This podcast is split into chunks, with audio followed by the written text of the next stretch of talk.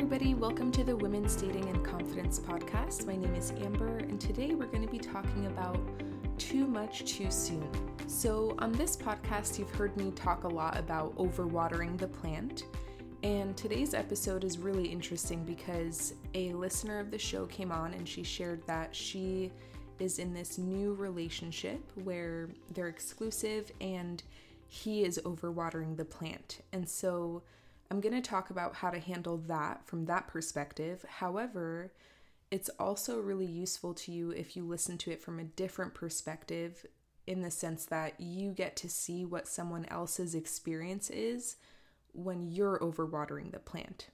So, whether you're on the receiving end of somebody else who's overwatering or you're the one who typically overwaters the plant, this podcast episode will be really useful for you because many of us have fears about space and giving the other person space because we worry about maybe somebody else swooping in there or that the person will forget about us or that they will create a life without us with that space. And so this episode is just really good from many different angles.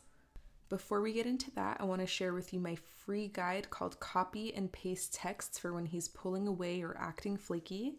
This is an eight page guide with the eight most common situations in the early stages of dating where men are pulling away or acting flaky, and exactly what you can say and communicate to navigate those situations.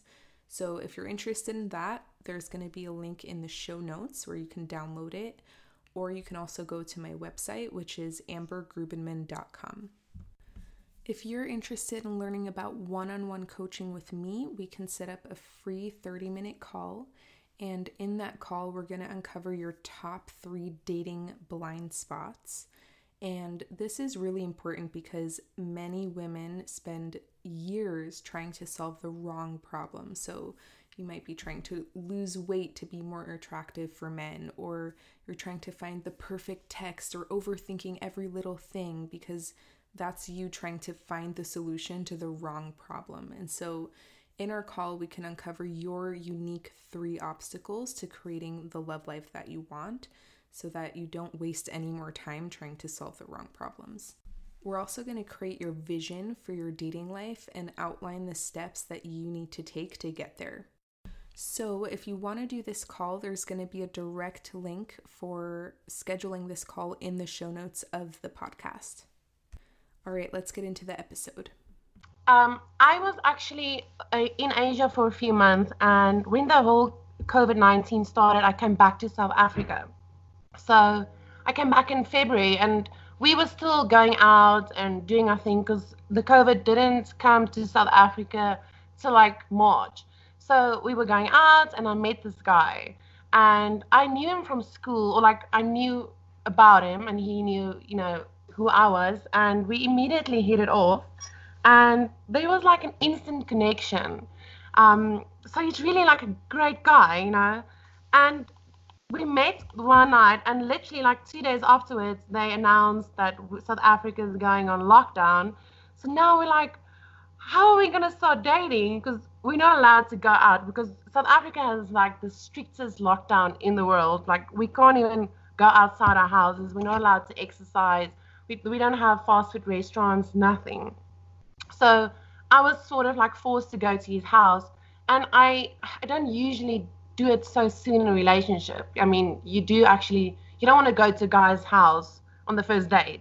So yeah, so we started dating, and I basically went to his house because now we couldn't go anywhere else, and we spent a lot of time together. Like, I'm sure you can imagine, like this is all you do the whole day. We just like play games and watch movies and you know whatever. And we actually got really close. And in two weeks' time, he asked me to be his girlfriend, and I was like, wow, this is so. You know, it's strange to me because usually a guy doesn't commit that fast. Like it's the first time it's happened to me, and I said, okay, fine. You know, we're spending all this time together, and in another two weeks' time, he told me he loved me and I was like, okay, I don't know if I'm like, I don't know if I need to run away or like embrace it because he's really, really a sweet guy. He literally does everything for me. Um, I mean, he, he brings me breakfast in bed. Like, he gives me his, his phone. He's got nothing to hide. So he met my mom, and I actually went back to my mom's house every few days. But after he met her, he also came with me to my mom's house, and then I didn't have any time alone, like no time at all. And I think it was about seven weeks now into the lock into the lockdown this week. I just woke up one morning and I was like, my neck is sore. Like I feel I've got this crazy anxiety going on, and I don't know why. And then I realized when you like try to touch me, I feel like I'm annoyed. I don't know mm-hmm. why, but nothing specifically happened. And he's really, really a good, good guy. He's crazy about me, and it's the first time in my life that I actually experienced this kind of love from someone. So now I'm like, why am I so annoyed? He's doing everything for me. We're spending all the time together. Maybe I need space, so I go back to my mom's house. But it still didn't really go away. And now he's sort of like forcing me for answers like, why are you pulling away? What have I done? Are you going to leave me? he actually is so emotional about it. And I'm like, no, I'm just spending time with my mom. Um, I'm helping her with some stuff at the house. Or the day before yesterday, I told him I'm sick because I just didn't want to go to his house. And I'm like, why? Why am I doing this? I don't understand. And I, I think it feels like I'm sabotaging my own relationship. And he even asked me, he's like, is this the first time that someone has actually cared for you? Like, have you ever received this love? Is that why you're scared? And I say to him, maybe it's just everything is a bit overwhelming to me. Um, but I don't want to lose him. Like I'm trying to think of ways to make it right and to like maybe heal parts of myself or maybe just spend some time apart. Maybe it's like an introvert extrovert thing. Not sure. So yeah, that's why I actually reached out to you. mm-hmm. Okay, awesome. Thank you for sharing. Um, I'm just gonna relate with my own story quickly um, so that you can kind of see that I know where you're coming from. So, um, many moons ago, I was starting out a relationship with somebody we were dating, and then we got into a relationship maybe like within a month. And I was staying over a lot and we were hanging out a lot, and then on the weekends and spending so much time. And I'm just naturally an introverted person as well. And so uh-huh. I noticed that I kind of felt annoyed and felt that feeling of like I don't want to talk to you, yeah. um, even though there's nothing wrong with you. And yeah. then one night we went out and I kind of clarified that for myself and I had a talk with him. I was like, hey, you know, I noticed we've been spending like every day together and I really like hanging out with you. However, I also noticed that I kind of need my space and need some time for myself as well and he was completely distraught. He was like, yeah. "What?" Um, and it was really threatening to him because in his mind, space meant like, "Oh, okay, so it's the beginning of the end." Yeah, like we're breaking up. Also asked me, asked me that. He's like, "Is this you leaving me?" Like, "No, it's not." Yeah, and so then he was like super um yeah, just distraught, like really upset, like basically thought we were breaking up. And I was really confused because I was just saying, like, I want to see you every other day, like not every day. And yeah. we got in the car and he um, ran a red light by accident because he was so distracted and like overwhelmed by what our conversation brought up for him. Um, and so we had to have many conversations about space and we ended up being in a relationship for um, a few years and i actually created a video on youtube called introvert extrovert relationships or something like that where i talk about how we worked that out in our relationship where he was extremely extroverted and yeah. could hang out all the time and it was no problem for him and I'm no. very introverted. And just in general, in any relationship, whether you're introverted, extroverted, or whatever combination, there needs to be independence as well as union and connection. And yeah. it's up to each couple to figure out what feels right for both of them. Um, however, a lot of people, both in dating or once in a relationship, they fear the independence part because they have like separation anxiety. They think if you're being Yeah. independent, you're creating things in your life separate from the relationship. That means you don't want the relationship or you need the relationship less. And a lot of, and it's totally okay that that's coming up for him. I think uh, the biggest thing for you two is just going to be communicating and, and kind of shifting the paradigm also for him that space is good for you both. And it's not about you being scared or not being able to accept all of his love that he has for you. It's Right. about sustaining the connection over the long term. So it's Yeah. a marathon, not a sprint. Yeah, exactly. Yeah. And so um, it sounds like right now there might just be like a lot that comes up for him based on his own experience. However, it also sounds like it hasn't really been communicated to him in a way where he like really understands. Yeah. Like it's different to say like, no, I just want to hang out with my mom versus it's really important to me in a relationship to have a balance of the connection and the space. Like I really like I need the space in order to be able to make room for the connection that we have. All right. I need to remember that because I really want to tell him the exact words. Yeah, so one thing, I don't know how long you've been listening to the podcast, but I talk a lot about it in dating is Yeah. like the overwatering of the plant, yes, I've heard that.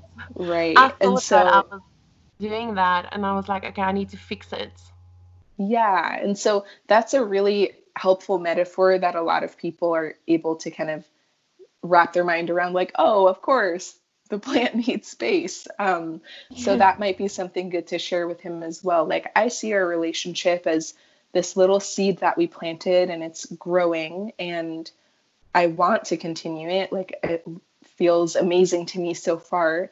And I also know if we're like always watering the plant and never giving it any space or allowing it to breathe, yeah, then it's going to drown. It's like too much of a good thing. And so, like, that helps people understand more the balance between the connection and the space that allows a relationship to flourish. Yeah, that is that is the perfect example. It's hard because I mean, if you get into a new relationship, you just you want to water the plant because I think it's so normal to do that.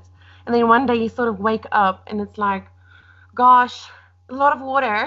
hmm yeah, and also understanding that there's like the needs of the relationship, which is con- loving connection, uh, sorry, uh, bonding connection and loving space. So those two polar opposites. But then there's also your need as a human, which is connection, like with others, but like union with others, whether it's a community, friendships, relationship. And then you also need independence and to be your own person and to have your Yeah. own thoughts and reflection and space and time. And when either one of those are not balanced, like we don't have enough independence or we don't have enough connection, then we end up not feeling good in our lives Yeah. because we need both of them. I I definitely understand that, and I think also because of the time that we are living in, we're not really able to connect with a- lot of people because you're not really allowed to go out and see people. So I think that's also a factor.